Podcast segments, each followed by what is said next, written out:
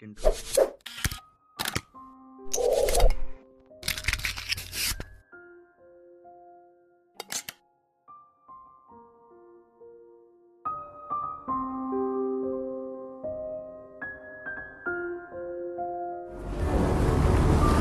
orang soleh, abid, ahli ibadah, zahid, orang zuhud yang tak terlampau mementingkan dunia, tak masuk dunia itu ke hatinya namanya Malik bin Dinar.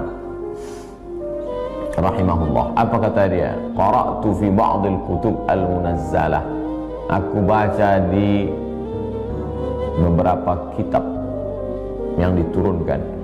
Inna ahwana ma ana sani'u bil alim idza talabat dunya bi ilmihi yang paling ringan azab kata Allah Subhanahu wa taala Allah berfirman Azab yang paling ringan aku turunkan kepada ulama yang mencari dunia dengan ilmunya.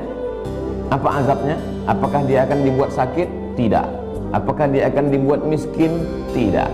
Apakah dia akan dibuat hilang jamaah? Bukan. Apa? An uharrimahu laziza munajati Aku haramkan dia mendapatkan kenikmatan munajat.